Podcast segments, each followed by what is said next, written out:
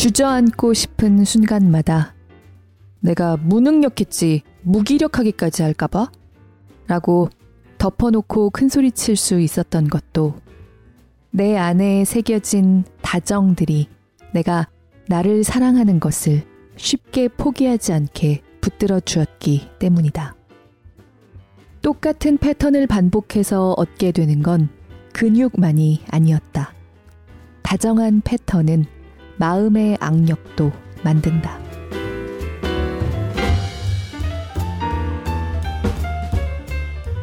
골라듣는 뉴스룸에서 함께 책 읽는 시간, 북적북적입니다.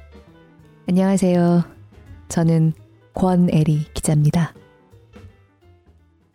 오늘 함께 읽고 싶은 책은 그러고 보니까 북적북적에서 이 작가가 지금까지 출간한 모든 책을 다 읽었더라고요. 심영구 기자가 데뷔작을 소개했었고 그 뒤로 제가 이어서 나온 두 권을 읽었습니다. 그래서 사실 이분의 신간이자 네 번째 책이 이 가을에 나왔다는 걸 알았을 때, 아, 이번에는 혼자 읽고 좀 북적북적해서 소개하는 건 건너뛰어야 하지 않을까 생각도 했어요. 좀 더 다양한 책을, 더 많은 작가들을 소개하는 게 도리가 아닐까. 혼자 좀 검열을 하게 되더라고요. 그런데 막상 다 읽고 나니 역시 혼자 읽기엔 아깝다. 이번에도 정답게 북적북적해서 같이 읽고 싶다는 마음을 누르지 못했습니다. 우아하고 호쾌한 여자 축구, 아무튼 술, 그리고 남편 박태하 작가와 함께 쓴 전국 축제 자랑에 이어서 김혼비 작가가 써낸 네 번째 에세이집 다정소감입니다. 맨 앞에 읽은 구절은 이 책의 제목 다정소감이 나오게 된 작가의 사유의 과정에 대해서 이야기하는 에필로그 부분에서 가져왔어요.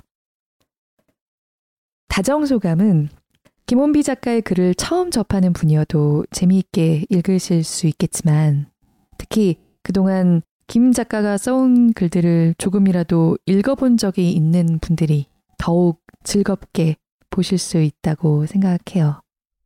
작가로서 또 사람으로서 어떤 생각을 갖고 어떤 자세로 살아가려고 하고 있는지 지금까지 김 작가가 내온 에세이들 중에서도 가장 본인에 대한 이야기를 어떤 마음으로 글을 쓰고 있는지를 좀 더 내밀하게 지금까지보다 약간 더 직설적으로 나눠주고 있는 책입니다. 김원비 작가의 문장은 늘 혹회, 상쾌, 유쾌한 끝에 따뜻하고 사려 깊은 게 특징이라고 생각해 왔어요. 읽는 사람은 전혀 부담스럽지 않게 술술 소화되는 문장들로 조리해 놓았는데 정작 작가 본인은 치열하게 고민하면서 내놓은 게 느껴지는 생각들이에요. 나 이렇게 사려 깊고 멋진 사유를 하는 사람이야. 이런 젠체를 어디서도 하고 있지 않은데도 자연스럽게 나도 그렇게 생각하는데 막 이러면서 약간 민망할 정도로 반가워지면서 동감하게 만드는 그런 글을 쓰시더라고요. 이 책 다정소감에서 아, 지금까지 김원비 작가의 글에서 받았던 그런 인상들은 역시 이런 다짐들과 마음씀으로부터 비롯됐구나. 저는 이 책을 읽으면서 고개를 좀 끄덕이게 될 때가 잦았습니다. 프롤로그부터 에필로그까지 여기 실린 에세이 24편 중에서 먼저 한 편을 좀 읽어보겠습니다. 낭독을 허락한 출판사 아논북스에 감사드립니다.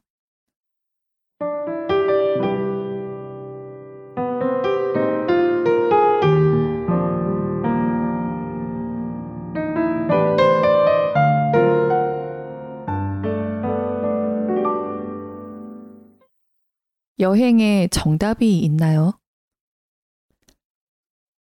여행을 가기 전부터 인터넷에 올라온 각종 여행기를 꼼꼼하게 살피는 사람이 있는 반면, 여행을 다녀온 후에야 본격적으로 서핑을 시작하는 사람도 있다. 내가 그렇다. 미처 돌아오지 못하고 여전히 여행지에 머물러 있는 마음을 잘 찾아 데려오기 위해서이기도 하고 똑같은 곳에서 다른 사람들은 어떤 경험을 했는지 궁금해서이기도 하다. 그렇게 여행기를 수시로 샅샅이 찾아 읽다 보면 간혹 여행지에서 실제로 봤던 사람의 글을 발견하는 일도 생긴다. 루브르 박물관에서 스치듯 마주쳤던 A의 블로그처럼. 루브르 박물관에서 가장 붐비는 두 곳을 꼽으라면 단연 모나리자와 밀로의 비너스 앞일 것이다. 특히 모나리자 앞은 세계 각국의 사람들이 밀페유 나베처럼 겹겹이 둘러서 있어 그 안에 섞여들기까지 약간의 각오가 필요했다. 꽤 오랜 시간이 흐른 후 드디어 맨 앞줄에 다다랐을 무렵에는 그림에 대한 감동이 나베 국물 속 채소처럼 시들어 있었지만 그래도 그렇게 인구 밀도의 최고치를 경험하고 나니 그림보다 조각을 더 좋아하는 나의 취향도 작용했겠지만 상대적으로 밀도가 낮은 비너스상 앞에서는 인파 속에서도 조각상을 즐길 여유마저 생겼다. A를 본 것은 그곳에서였다. 그는 내 뒤편 어딘가에 서 있던 한국인 넷 중 하나였다. 사실 박물관에서 한국인을 마주치는 건 그리 특기할 만한 일도 아니다. 그들 말고도 이미 내 앞쪽과 옆쪽에도 많은 한국인이 있었다. 그 중에서 가장 눈에 띈 사람들은 000 상인회라는 글자가 적힌 티셔츠를 단체로 입은 5, 60대쯤으로 추정되는 한 무리의 중년 관광객이었다. 20명쯤 될까. 마침 내 앞에 서 있기도 해서 어쩐지 눈여겨보게 되었는데 그건 A도 마찬가지였던 것 같다. A의 루브르 박물관 여행기 속 주요 등장인물이 바로 그들이었기 때문이다. A는 그들에 관해 두 문단에 걸쳐 써놓았는데 첫 문단이 그들의 행태 묘사였다면 두 번째 문단은 그들로 대표되는 중년 패키지 단체 관광객의 행태 묘사였다. 그는 예술에 관해 아무것도 모르고 딱히 알고 싶어 하지도 않는 사람들이 루브르를 복잡하게 만드는 것에 개탄했고 아무것도 모른 채 유명한 작품 앞에서 사진 한 장씩 박는 게 여행의 전부인 사람들의 문화적 척박함에도 개탄했으며 아무것도 모르는 사람들에게 박물관은 지겨운 공간이었을 거라며 루브르와 그들의 잘못된 만남에 대해서도 개탄했다. 그들의 단체 티셔츠에 대해서도 개탄했다. 개탄 끝에 내린 그의 결론은 그런 사람들은 박물관에 오지 않았으면 좋겠다는 것이었다. 흥미로운 부분은 우연히 들른 블로그가 그의 것이라는 걸 단박에 알아볼 만큼 A 본인도 유명한 작품 앞에서 한 장씩 박은 사진들을 올려놓았다는 것이다. 개탄맨 A의 글을 읽는 동안 그와 내가 같은 장소에서 같은 사람들을 본 게 정말 맞는지 의아하고 당황스러웠다. A와 내 인식의 간극은 그들과의 물리적 거리에서 기인하는지도 몰랐다.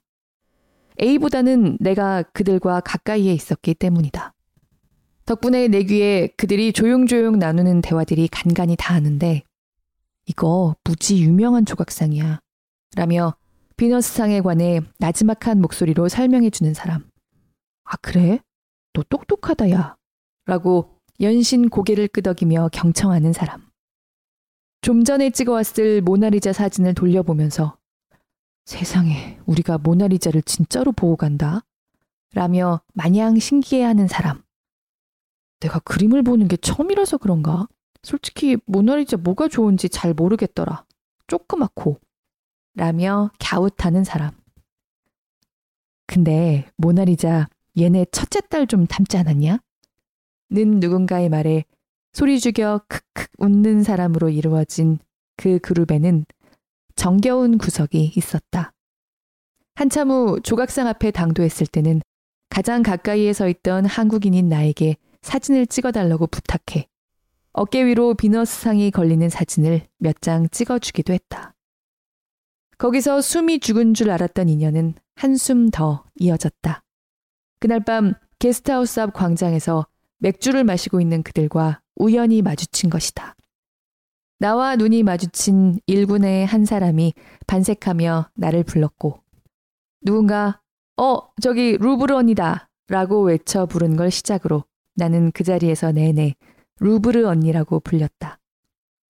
나도 딱히 마다하지 않고 자연스레 합석해 맥주 한 잔을 얻어 마셨다. 한 시간이 채 안 되는 동안 그들에 관한 몇 가지 사실을 알게 되었다. 대개 내 또래에 자녀들이 있는 분들이었고, 해외여행은 처음인 분들이 많았고, 각기 다른 업종의 장사를 오랫동안 해온 만큼 각기 다른 뚜렷한 개성 아래 흐르는 유대감이 있었다.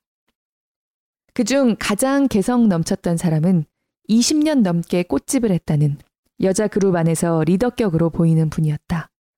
그분은 손가락으로 휙휙 내 사진들을 넘기며 보다가 색색까지 온갖 꽃이 한데 섞여 있는 게 무척 아름다워서 발걸음을 멈추고 정성 들여 찍은 어느 정원의 사진에서 손가락을 멈추었다.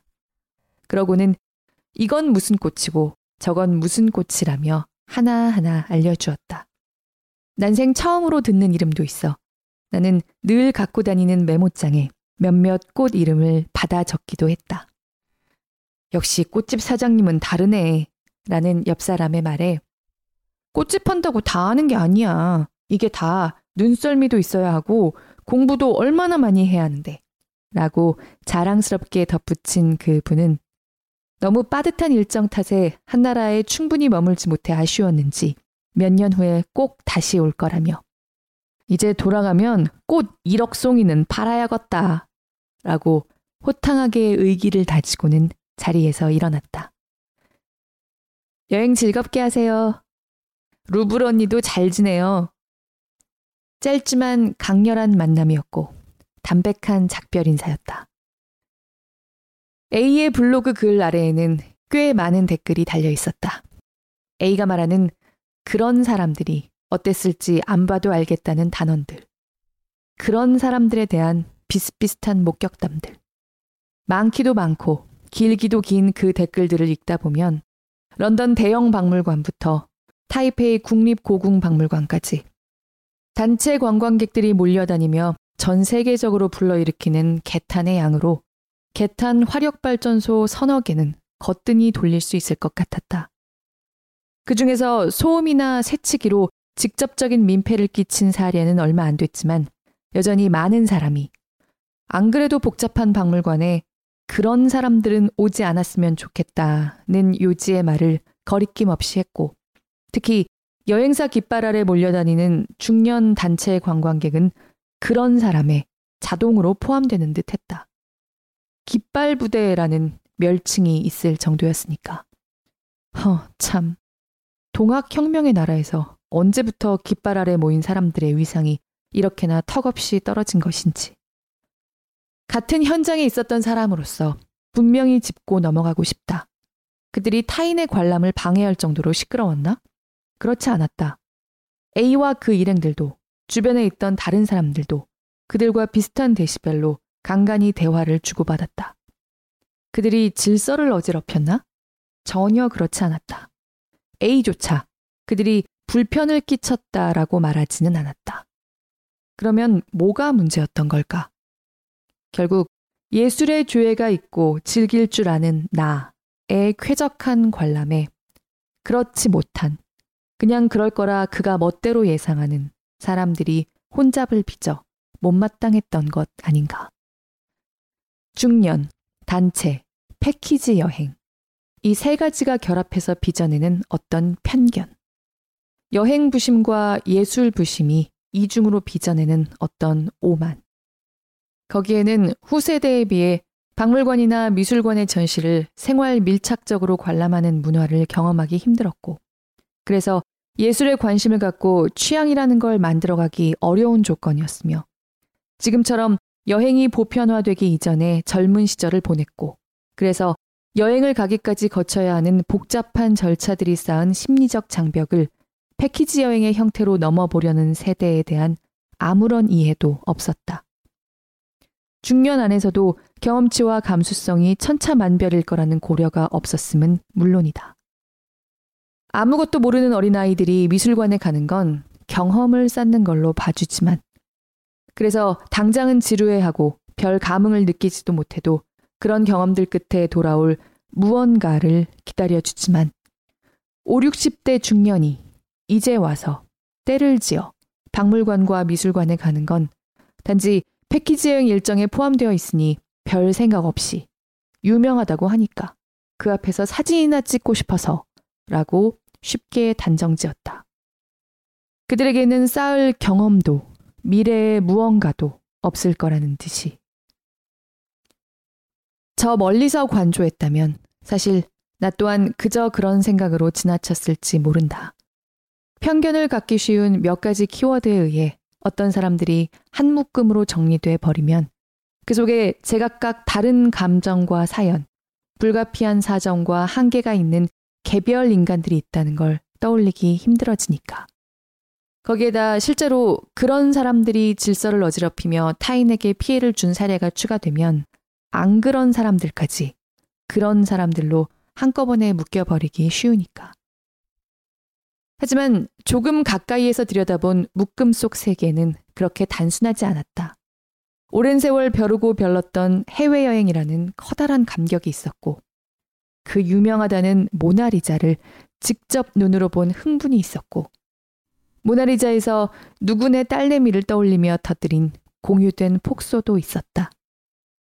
모나리자가 별로였다는 어떤 시작이 됐는지도 모를 작은 취향이 비로소 만들어진 근사한 순간도 있었다. 밀로의 비너스에 관해 미리 공부해 와서 친구들에게 조용조용 알려주는 사람도 있었고, 이름도 종류도 전혀 모른 채 그저 예쁜 꽃 앞에서 찍은 내 사진을 하나하나 짚어가며 꽃의 이름을 설명해 주는 꽃 박사도 있었고, 그 꽃 박사는 꽃에 관해 아무것도 모르면서 그저 예쁘다고 사진이나 한 장 받고 가는 게 전부라며 나를 무시하지도 않았다. 저마다의 방식으로 여행의 매 순간을 통과하는 중이었다. 그들도, 나도. 이후로도 블로그, 책, 잡지, SNS 등에서 읽은 무수한 여행기들에서 여러 종류의 개탄맨들을 만났다. 유독 여행 분야에는 그건 오답입니다. 라고 정답지를 들고 외치는 사람들이 많았다. 개탄의 대상은 단지 중년 단체 여행객만이 아니었다. 성별, 나이 구분 없이 누구나 대상이 될 수 있었다. A가 일컬은 그런 사람들은 수박 겉핥기식 패키지 여행이나 하다가 돌아가는 사람들. 여행까지 와서 스마트폰을 손에서 놓지 못하는 요즘 애들.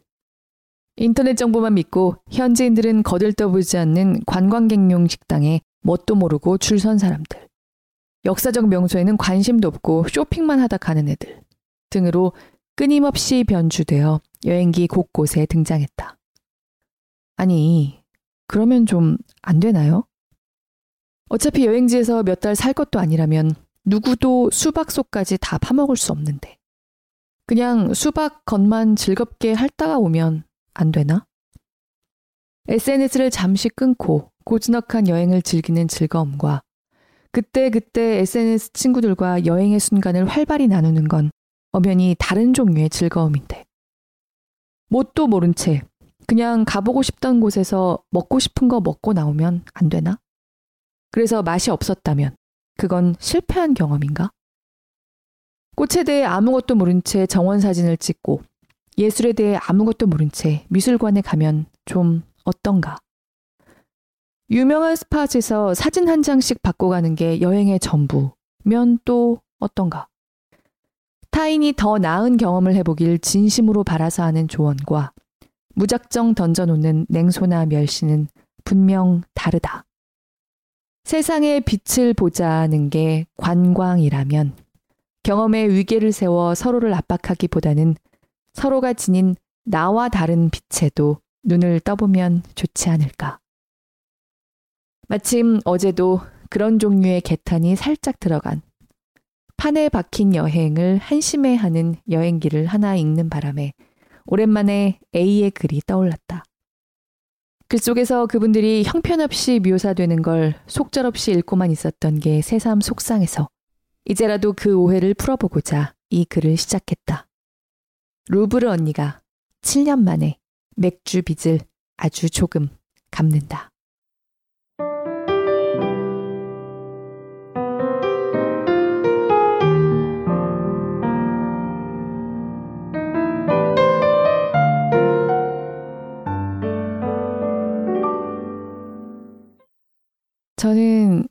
에세이에 담긴 작가의 생각에 아, 정말 시원하다. 박수를 치고 싶을 만큼 동감했을 뿐 아니라 그 생각을 풀어가는 전개 방식이 역시 지금까지 읽어온 김원비 작가답다고 생각했습니다. A라는 블로거의 글에 분명히 반대하고 있지만 그 반대조차 어쩌면 내가 A보다 그분들 가까이에 서 있었기 때문에 느낄 수 있었던 것인지도 모른다고 여지를 두는 것. 정작 판에 박힌 행동을 한 사람은 패키지 여행객들이 아니라 판에 박힌 개탄을 늘어놓은 A이지만 그 A에게는 내가 했던 생각을 할 수 있는 기회가 주어지지 않았던 것인지도 모른다고 겸허하게 틈을 남겨두고 한 번 더 고민하고 상대방을 헤아려 본 생각을 내놓는 것. 이래서 김원비 작가가 참 좋습니다. 하나하나 정말이지 알토란처럼 실한 24편의 에세이들인데요. 오늘 낭독에서는 책을 찾아 읽어주실 북적북적 가족분들을 위해서 일부러 소중하게 남겨두려고 고르지 않은 편이 하나 있습니다. 내가 이제 쓰지 않는 말들이라는 부제가 달린 D가 웃으면 나도 좋아. 그 친구가 웃으면 나도 좋아 라는 에세이입니다. 이 편에서 김원비 작가는 자신이 더 이상 쓰지 않는 표현들, 누군가를 무심코 배제하거나 상처 입힐 수 있는 표현들에 대해서 이야기해요. 그런데 사실 이런 말은 조심하자. 뭐 이런 이야기가 나올 때 흔히 거론되는 표현들 말고도 아, 맞다. 그런 것도 있었네. 그런 말도 정말 누군가에게는 듣는 것만으로도 상처가 될 수 있겠네 싶은 표현들이 많이 등장해요. 읽다가 보면 저도 모르게 아, 이거는 그래도 너무 표현을 억압하는 거 아닌가? 같은 느낌이 미처 생각을 다듬기도 전에 들어버렸습니다. 그런데요, 생각해보면 지난 몇 년 동안 읽었던 에세이들 중에서 이 데뷔한 지 몇 년도 채 되지 않은 신인 작가의 글만큼 표현이 풍부하고 다채롭다는 인상을 줬던 글도 많지 않았거든요.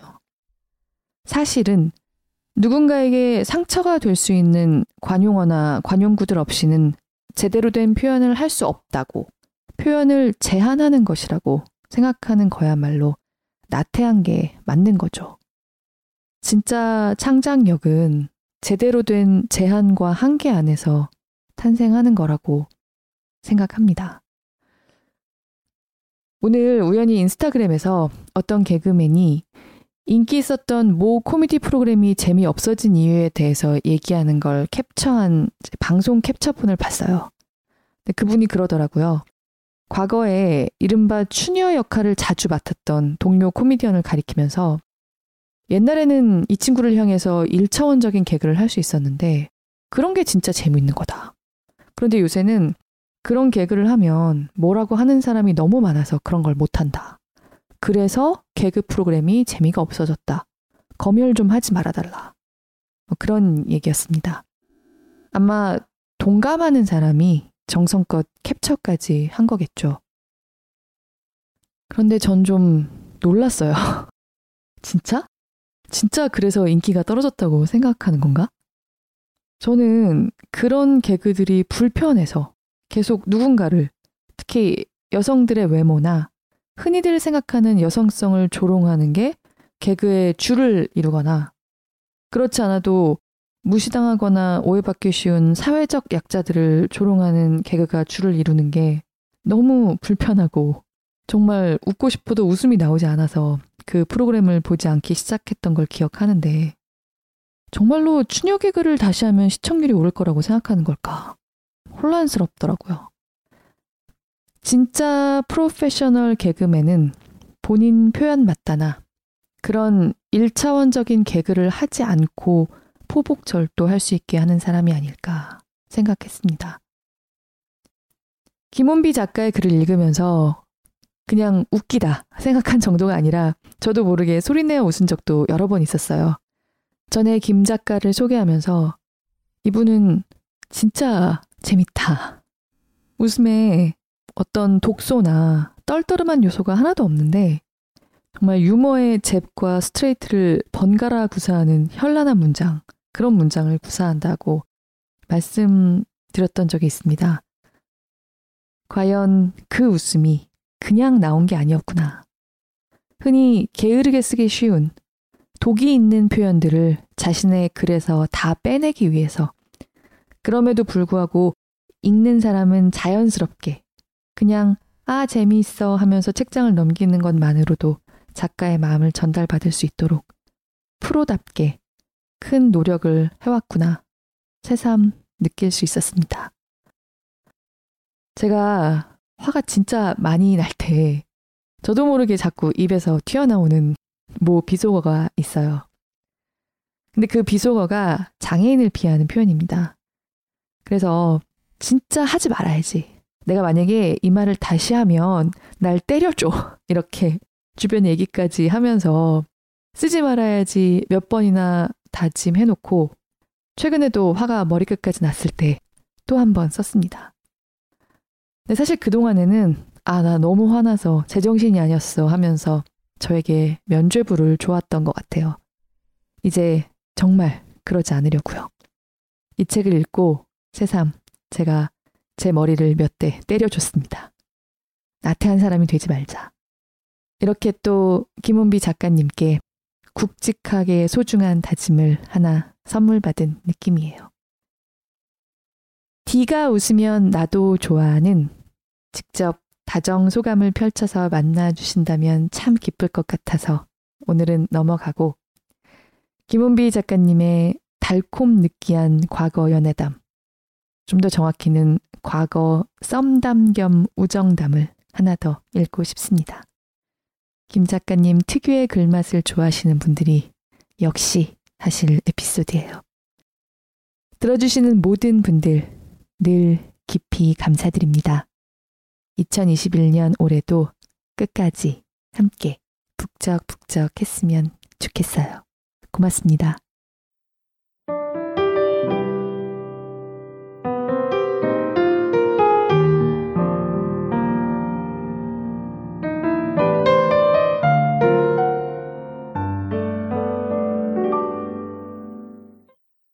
뿌팟뽕 커리의 기쁨과 슬픔 나에게 뿌팟뽕커리는 겹벚꽃 같은 것이다. 써놓고 보니 어쩐지 단어 생김새도 비읍과 피읍이 겹겹으로 피어난 겹벚꽃 같아서 좀 반갑다. 뿌팟뽕 커리를 먹을 때마다 어김없이 한데 겹쳐져 떠오르는 두 사람이 따뜻한 봄날 길가에서 마주치는 벚꽃과 무척 닮은 존재들이어서 그럴 것이다. 많은 봄꽃이 보는 것만으로도 가슴 한가득 달콤한 설렘을 안겨준다면 그 중에서도 벚꽃은 유독 아스라하게 달콤하고 아스라하게 설렌다. 지금 꽃을 보며 느끼는 이 황홀이 저 머나먼 과거 어딘가에서 떠내려 온 것만 같고 달콤하고 설레는 감정의 테두리에는 늘 적적한 그리움이 배어 있다. 이런 심상을 불러일으키는 사람들이 나에게는 있다. 벚꽃 원, 기쁨. 부인은 미국에서 만난 태국인 친구이다. 모임에서 그를 처음 소개받았을 때 우리가 그렇게 친해질지, 각자의 나라로 헤어진 이후에도 바다를 건너 몇 번을 더 만나고 20년 남짓 연락을 이어갈지 상상하지도 못했다. 그도 나도 누군가에게 곁을 쉽게 내어주는 편이 아니었고 서로가 그렇다는 것을 단번에 알아봤기에 신중하게 선을 지켰기 때문이다. 선을 넘은 건 나였다. 당시 나를 괴롭히던 고민거리를 털어보고자 늦은 밤에 무작정 걷다가 부이의 집 근처에 닿았고 창문 너머로 분주히 왔다 갔다 하는 부이의 실루엣을 보자마자 문득 그가 보고 싶어져 무작정 초인종을 눌렀던 것이다. 놀라서 문을 연 부이는 뭔가 심상치 않은 일이 내 안에서 벌어지고 있다는 걸 눈치 빠르게 알아챘고 저녁도 아직 못 먹었지 마침 요리하던 중이었는데 같이 먹자 라며 식탁을 차리고 맥주를 꺼내왔다. 생전 처음 보는 음식 세 가지가 지독히 낯선 향을 풍기며 식탁에 올라왔다. 그때까지 나는 동남아의 다른 나라 음식을 먹어본 적이 없었다. 베트남 쌀국수니, 인도네시아 미고랭이니, 말레이시아 락사 같은 걸 먹게 된 건 그로부터도 몇 년 후였다. 부이가 음식을 차례대로 가리키며 소개해 줬는데, 또미앙꿍. 가장 유명한 태국 음식이지만 그땐 그렇게 대중적인 음식인 줄도 몰랐다. 얌카이다우. 계란과 새우를 넣고 태국식 소스를 뿌린 샐러드. 플라떡. 태국식 생선구이. 같은 이름이 V의 입에서 그가 태국어를 쓸 때마다 섞여들고 나는 특유의 비음과 함께 굴러나올 때마다 기분이 좋아졌다. 하나하나 따라서 발음하다 보니 살면서 한 번도 써보지 않았던 방식으로 혀가 구부러졌다가 입천장과 만나는 느낌이 살면서 한 번도 내보지 않았던 높이의 음을 넘나들다가 꺾는 느낌이 새로워서 더욱 기분이 좋아졌다. 내 발음을 흐뭇한 얼굴로 들으며 잘한다 잘한다 하다가도 그럼 나 태국에서 이렇게 주문하면 현지인들도 알아들을까? 라고 물으면 높이라고 단호하게 답하는 부위가 좋았다. 그날 우리는 밤을 꼬박 새우며 9시간 넘게 이야기를 했다. 부위도 마침 마음이 굉장히 힘들던 와중이었다고. 그래서 시내까지 나가 태국 마켓에서 재료들을 잔뜩 사온 거야. 늘 이렇게 요리해 먹지는 않아. 라며 자신의 고민을 털어놓았다. 한참 시간이 흐른 후에도 우리는 가끔 그날을 함께 추억하곤 했는데 그럴 때마다 여전히 믿기 힘들다는 듯 고개를 절레절레 흔들었다. 내밀한 속 이야기를 여간에서는 남에게 꺼내지 않는 우리의 성향. 평소 우리가 서로를 대하던 격이 있는 태도. 자기 집에 타인을 잘 들이지 않고 타인의 집에도 잘 가지 않는 우리의 원칙을 생각해 보면 참으로 잊기 힘든 날이었고, 그래서 잊기 힘든 날이었다. 너무 기습적으로 만난 데다가 부인은 아무도 밟지 않은 눈밭 위에 첫 발자국을 찍는 것처럼 누군가의 인생에 첫 태국 요리로 기록될 음식을 선보인다는 것에 좀 흥분해 있어서 나는 그 지독히도 이질적인 음식들에서 평소에 나와 별 차이를 느끼지 못했던 부이가 사실은 전혀 다른 세상에서 살아온 사람이라는 새삼스러운 실감과 함께 그런 우리가 어떻게 여기서 이렇게 만났을까라는 아련한 기분에 젖어 있어서 둘 다 한껏 말랑말랑해진 상태로 사회적 가드를 잠시 내려놨던 것 같다. 그렇게 부이가 삶에 들어왔다. 그날 이후 부이의 집에서 종종 만난 태국 음식의 세계는 놀라웠다. 고수를 비롯한 각종 향신료, 피쉬 소스를 비롯한 각종 소스, 그것들을 넣어 볶고 튀기고 무쳐서 만든 모든 음식이 내 미래가 꿈꿔왔던 맛을 그대로 구현해낸 것 같았고 아무리 먹어도 질리지 않았다. 먹을 때마다 설렜고 먹다 보면 온갖 이야기들이 혀끝에서 줄줄 흘러나왔다. 밤새 먹고 마시고 이야기하고 같이 영화나 무에타이 영상을 봤던 그 시간들. 그날 이래도 될까? 조금 떨리는 마음으로 초인종을 눌렀던 그 순간 열린 커다란 세계. 부이의 집 초인종 앞에서 나는 늘 단단한 기쁨을 느꼈다. 벚꽃 2 슬픔 그로부터 몇 년 후 나는 일본에서 일하고 있었다. 예정된 근무 기간은 7개월이었다. 회사에서 유일한 외국인이라고 동료들이 살뜰히 챙겨준 덕에 일본 생활에 금세 적응했다. 그룹의 리더격인 그가 늘 내가 겉돌지 않게 세심하게 신경 써 주었기 때문이다. 그가 나를 좋아한다는 건 슬쩍슬쩍 그의 마음을 전해준 동료들이 아니어도 진작 알고 있었다. 나도 K를 처음 만난 그 순간부터 주의 깊게 지켜보고 있었으니까. 그는 영어가, 나는 일본어가 서툴러서 우리가 나누는 대화는 외국어 회화책에 나오는 피상적인 수준에 그칠 뿐이었지만 어쩌다 그가 나를 바라보는 눈빛을 보면 조그만 힘이 손에 쥐어지는 것 같았다. 누군가에게 사랑받고 있다는 걸 확인할 수 있는 눈빛이었다.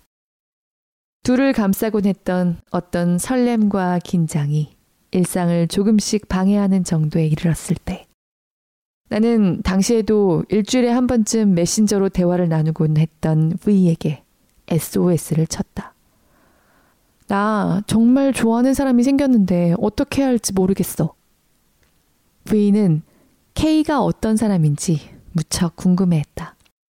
나 역시 K가 어떤 사람인지 V에게 정확히 알려주고 싶어 안달이 나 있었다. 정확히 설명하기 쉽지 않은 유형이었다.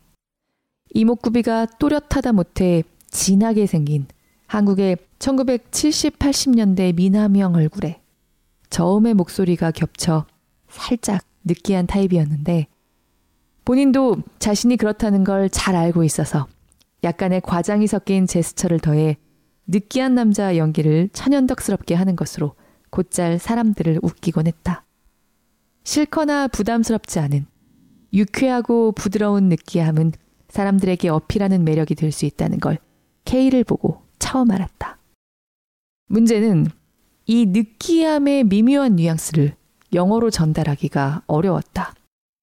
V가 cheesy라는 단어를 제시했지만 나는 그 단어에 함께 묻어 있는 오글거리다의 뉘앙스가 싫었고 그렇다고 오일리는 너무 번들번들한 느낌이었다. 그런 언어의 장벽에 부딪혔을 때 내가 자주 쓰는 방식은 비슷한 성질을 가진 무언가에 빗대서 설명하는 것이었다. 딱히 비유법을 쓰고 싶지는 않았지만 어휘가 부족하면 어쩔 수 없었다. 그리고 나는 마침내 V가 한 번에 알아들을 만한 비유를 찾아냈다. 찾았어.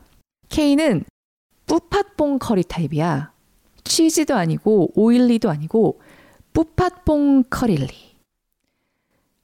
V는 내가 뿌팟퐁 커리에 짭조름하고 살짝 맵싸한 맛의 베이스에 섞인 코코넛 밀크의 느끼함을 얼마나 사랑하는지 알았고 그 달콤하게 향긋하고 부드러운 느끼함이 얼마나 특별한지는 V가 나보다 더 잘 알고 있었기에 뿌팟봉 커리 같은 완벽한 인간이 그것도 남자가 세상에 있다고? 라는 지극히 합당한 의구심을 표하면서도 내 말을 온전히 이해했다. 그날 K에 관한 이야기만 1시간 넘게 했던 것 같다. 긴 이야기 사이사이에 K라는 사람 참 괜찮다, 괜찮다 하며 듣던 V였지만 대화가 끝날 무렵 내가 그럼 K와 좀 더 진지하게 만나볼까? 라고 물었을 때는 단호하게 답했다. Nope. 넌 곧 떠날 사람이잖아. 몇 달 후에 본사로 돌아가면 그 후엔 장거리 연애? 같은 아시아권이면 몰라도 시차도 완전 다른 곳에서 너희는 의사소통도 잘 안 되는데. 게다가 네 성격에 장거리 연애는 안 맞아. 절대. 미스터 뿌팟퐁은 그냥 놔줘. 네가 일본에 정착할 게 아니라면. 어느 날 불쑥 고백한 K 앞에서 쩔쩔맸던 건 꼭 V의 조언 때문만은 아니었다. 사귀고 싶다라는 의미의 영어 표현을 몰라서 그렇다고 일본어로 말하면 내가 못 알아들을 게 분명해서 K의 말은 그답지 않게 짧고 직선적이었다. I wanna be your boyfriend. 그 즈음 나에게는 이미 답이 있었다. 사귀어서는 안 된다. 라는. 물론 나도 그가 정말 좋았다. 지난주보다 이번 주에, 어제보다 오늘, 아까보다 지금, 그가 무럭무럭 더 좋았다. 사귀어서는 안 된다고 다짐했다는 건 다짐이 필요할 정도로 사귀고 싶다는 말이니까. 하지만 V의 말이 옳았다. 내 마음을 꺼내어 펼쳐놓은 말 같았다. 누구보다 나 자신이 제일 잘 알고 있었지만 애써 듣지 않으려 했던 마음의 소리. 난 3개월 후면 떠나야 했고 아무리 머리를 굴려봐도 나에게 예정된 미래는 일본 땅을 벗어나기 힘든 그의 미래와 겹칠 수 없었다. 예정된 노선에서 이탈하는 모험을 하기에는 그 예정을 만들기까지 해온 노력과 그 예정이 만들어줄 안정을 나는 더 사랑했다. 이런 마음으로 미래를 기약할 수 없는 깊은 관계를 만들고 싶지 않았다. 쩔쩔맸던 가장 큰 이유는 막상 이 모든 이야기를 일본어로 설명하려고 하니 시작부터 막혀서였다. 기약? 관계? 기약할 수 없는 관계? 일본어로 대체 뭐지? 그런 언어의 장벽에 부딪혔을 때 내가 자주 쓰는 또 다른 방식은 쉬운 단어를 조합해서 어떤 예시를 만들어낸 후 거기에 빗대서 설명하는 것이었다. 역시 비유법을 쓰고 싶지는 않았지만 과연 비유가 잘 전달될까 불안했지만 어쩔 수 없었다. 떨리는 목소리로 조심조심 말을 뗐다. 있잖아. 나는 요즘 전자레인지가 없어서 무척 불편해. 물론 이제라도 사면 되겠지만 나는 석 달 후면 일본에 없는데 그 석 달 행복하자고 어차피 버리고 가야 할 비싸고 커다란 물건을 만들고 싶지 않아. 그래서 가장 필요한 건데도 못 사. 잠깐 참는 게 낫다고 생각해. 그러니까 너는 나한테 전자레인지 같은 거야. 함께하면 석 달 동안 무척 행복하겠지만 결국 남겨두고 가야 하는데 그건 너무 힘든 일이 될 거야.